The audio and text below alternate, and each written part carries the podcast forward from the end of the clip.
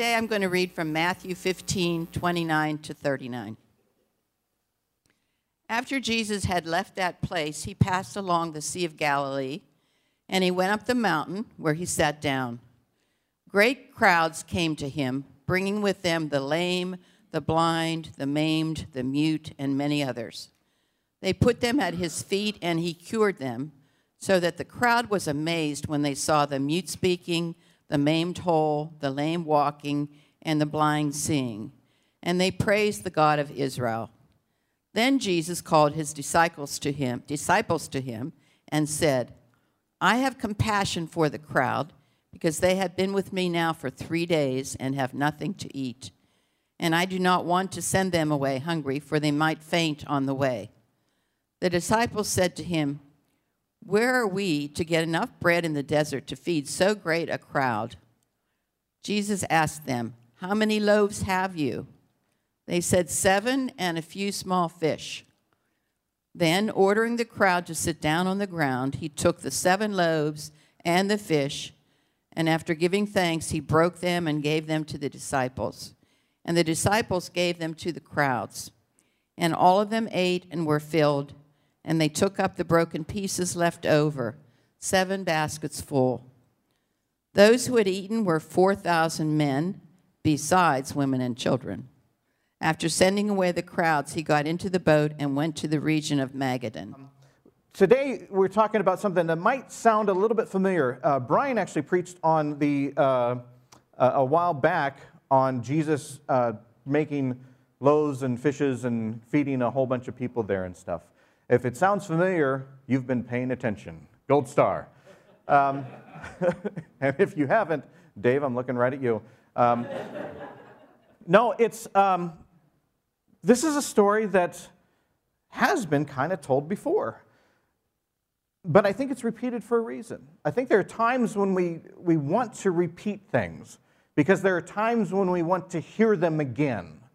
Um, when Jesus, the, the, the, writer of Matthew, really had, uh, it's believed, kind of a, an audience, the, the audience that he was writing to were uh, people that were of the Jewish faith. And so, what the, you'll see a lot of times in the book of Matthew is the connection that the writer is, is making. He, uh, he, will talk about something that Jesus did, and then he'll say, Now, see, that's the stuff that you'll see in the Old Testament there. The stuff that you've been learning for all these years. That's the connection right there. This is the guy. And we, we actually hear that a little bit in this foretelling of, uh, uh of Matthew, of where he's, he's healing people. Uh, it, for some of the people that were uh, listening to these stories the first time, they might um, think back to Isaiah, where it says, Then the eyes of the blind shall be opened, the ears of the deaf shall be opened, and then the lame shall leap like a deer, whatever that means, and the tongue of the speechless sing for joy. Boy, there was some singing for joy uh, at 9 o'clock. The, the choir met for the first time and rehearsed, and it just it sounded like they didn't even need to rehearse. I mean, it was just so, uh, it was so beautiful. Uh, and when people come together like that and everybody adds a voice, isn't it a remarkable thing? I don't know if, if we really understand the, the, the for me, I, I don't sing. I, I, I am awful. I am so bad. Uh, and people have moved to other countries because I have uh, sang. And so um, you know, I had one vision from God, and He just said, "Stop that." And so that's, you know, um, but for me to be, to see it happen, to see people of all ages, walks of life, you know, we, we had people that were just young and, and full of spirit. We had people like Brian that are just old as dirt. We had, I mean, we, then everything in between there, gathering together and singing beautiful songs. And together, each individual voice, as unique as it is, blends. And I got to see uh, Amanda working with uh, different, like if your voice is lower and your voice is higher, you know, I mean, I know that if you're in choir, this is old hat to you, but this is like a magic trick to me. It's just so amazing how you can blend all that together and somehow make it work. And that's what was happening, exactly what was happening when Jesus walked the earth. We, we fail to notice that. We always think about the miracles and the healing and all this kind of stuff, but what Jesus was doing was something incredibly remarkable. He was taking each individual and he was blending us together. And together we were blending our voices together. And we were making a representation of the kingdom of heaven. You know, it, it, this uh, verse started out with, um, he, and then he went from there. I always like to connect. Last week, Jesus was talking to a Canaanite woman, a person that was not even of the Jewish faith, that was telling that uh, he, he needed to heal her daughter. Um, and so from there, he's talking with the, the, the folks that have been following him. And I've always wondered what the, the people looked like. You ever, when you hear a story, a really good story, you can kind of put yourself into the context of that story, can't you?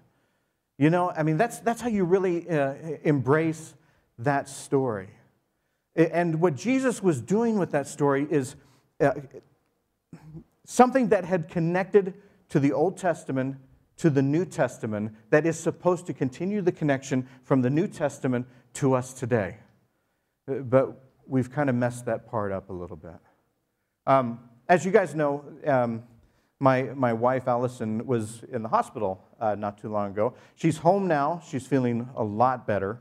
Uh, and uh, she, she could have been here, but lazy, you know, just totally lazy. So, um, but when, yeah, I'm going to get it when I get home. Yeah, oh yeah, yeah, punch right in the face. Yeah, she is so, so punchy. But um, when we were in the hospital, were, we, we heard a, a, lot of experts, and a lot of nurses came in and stuff. But what disturbed me the most is that, uh, you know, we were watching on, on uh, videos on the, what is this? Laptop. Yeah. You know, what the kids do these days uh, with the streaming and everything. We were watching stuff, and, and what disturbed me the most is that nobody knew who Laurel and Hardy were. More so than any of the, the medical things, I was distraught by the fact that nobody knew who these guys were. Uh, Laurel and Hardy, and I'm seeing dead faces here today. Shame, shame, shame.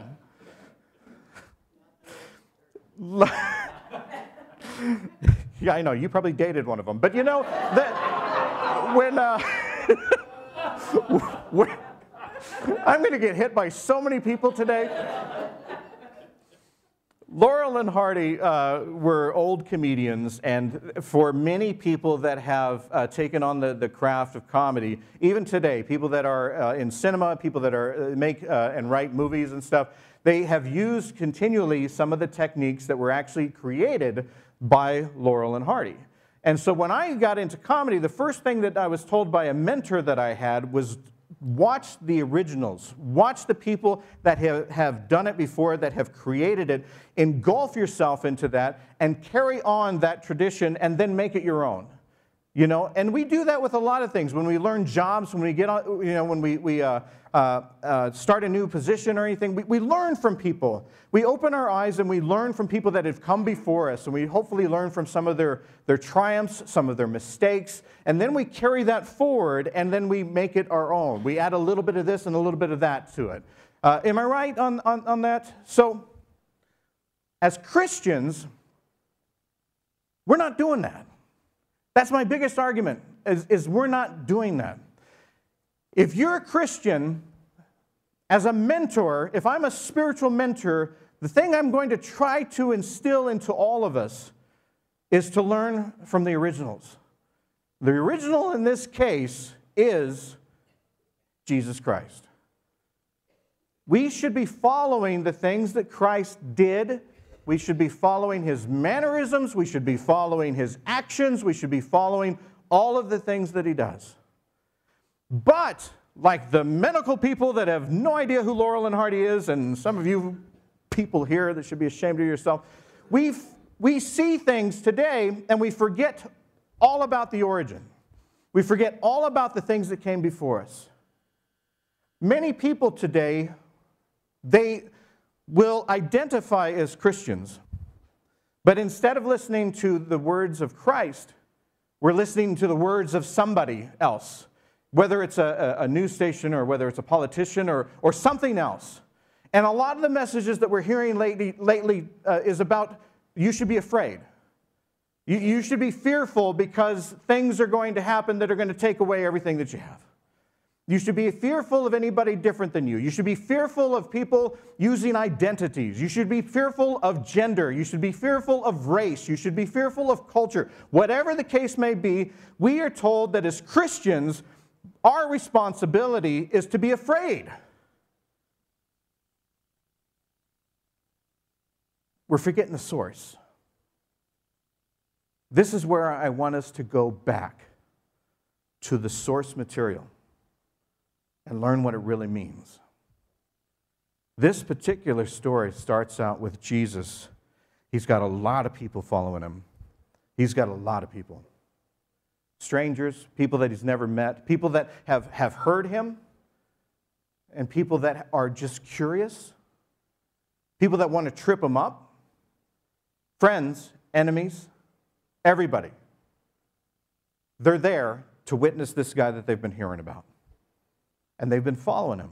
And some of them are bringing people that have ailments and all of this kind of stuff, and they say that they're, they're, they're putting them at, at Jesus' feet. That what that means is they're just bringing them to Jesus, and Jesus is healing them. We love to show that in the movies. We love to show Jesus walking around like he's constipated, you know, just kind of just, oh, I'm just so depressed, and then just laying a hand on somebody, and then miraculously they're healed. We love to focus on that part, but we miss the message behind it. The next step is Jesus is up this on this mountain and he's looking back and he sees that all these people have been following him. All of these people have been following him for about three days. And he's looking at them and he sees they don't have anything to eat.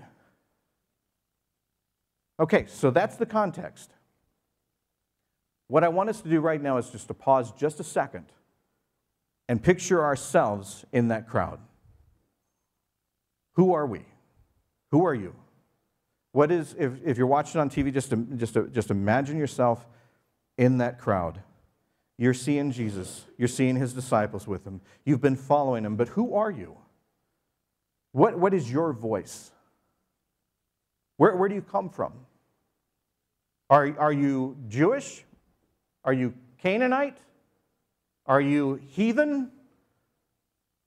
Are you a pagan? Are you a non believer? What is your income? Do you make a lot? Are you comfortable? Are you scraping to get by?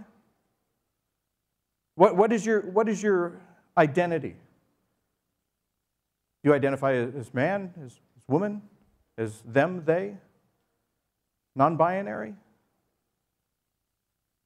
What is your race?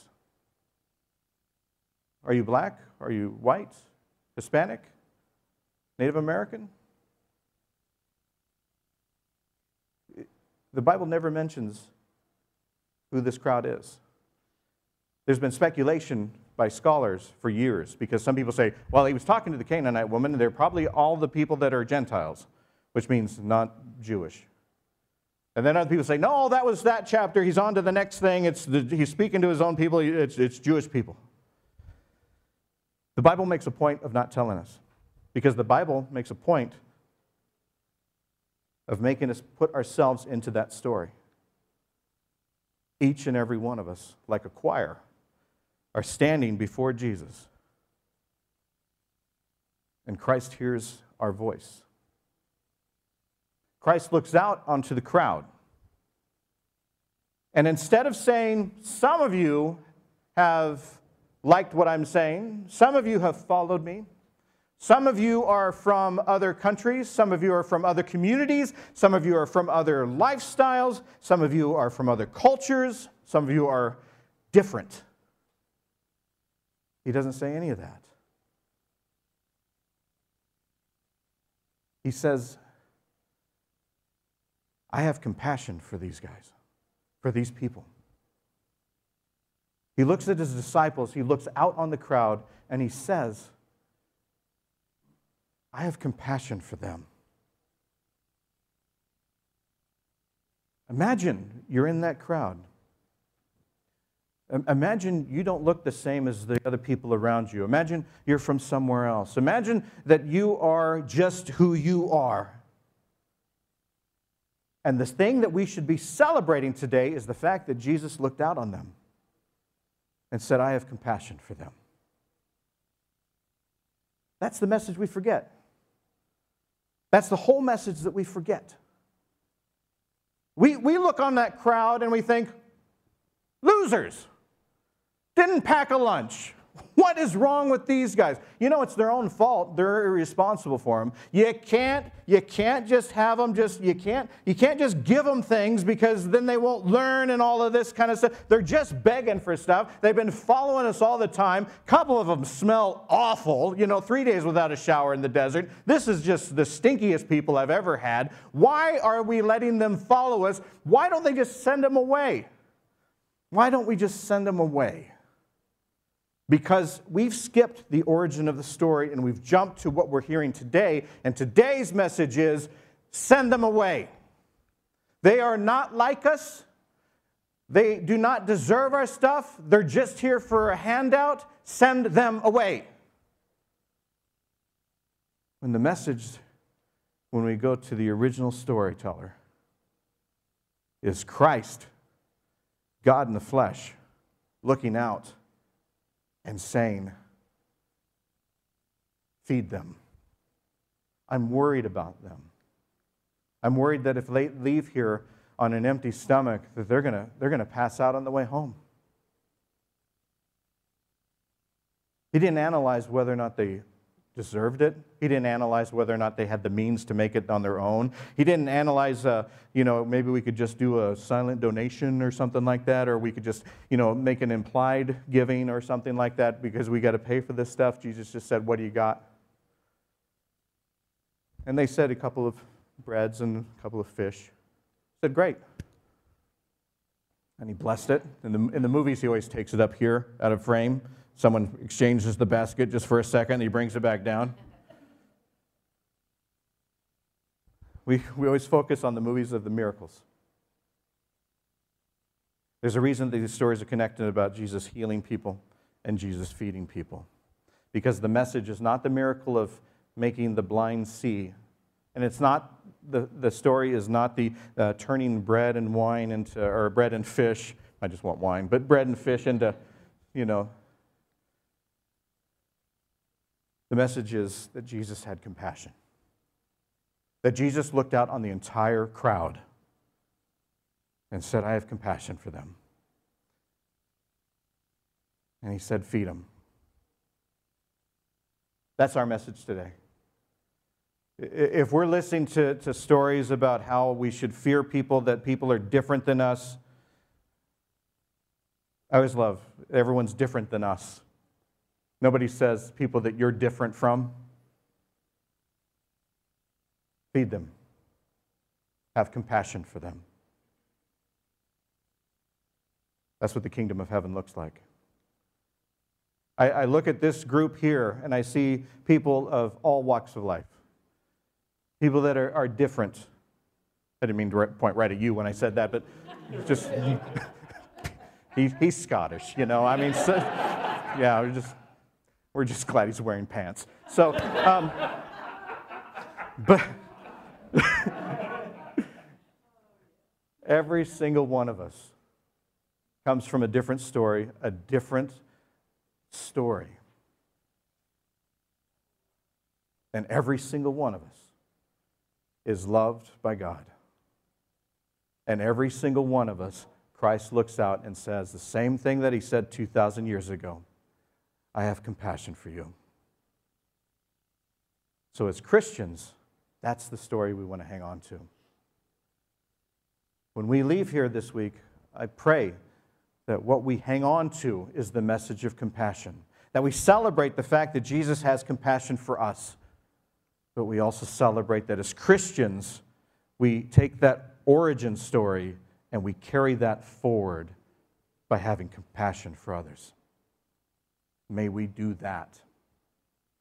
Would you pray with me? Gracious and loving God, help us to see everyone as somebody that is loved by you. Help us to see everyone as a loving individual, original, a, a someone that was made and the mold was broke, a unique presence. And help us to remember that when we gather with our differences, our uniqueness, we all have a voice and we can all sing a wonderful tune. In Jesus' name, Lord, we pray. Amen.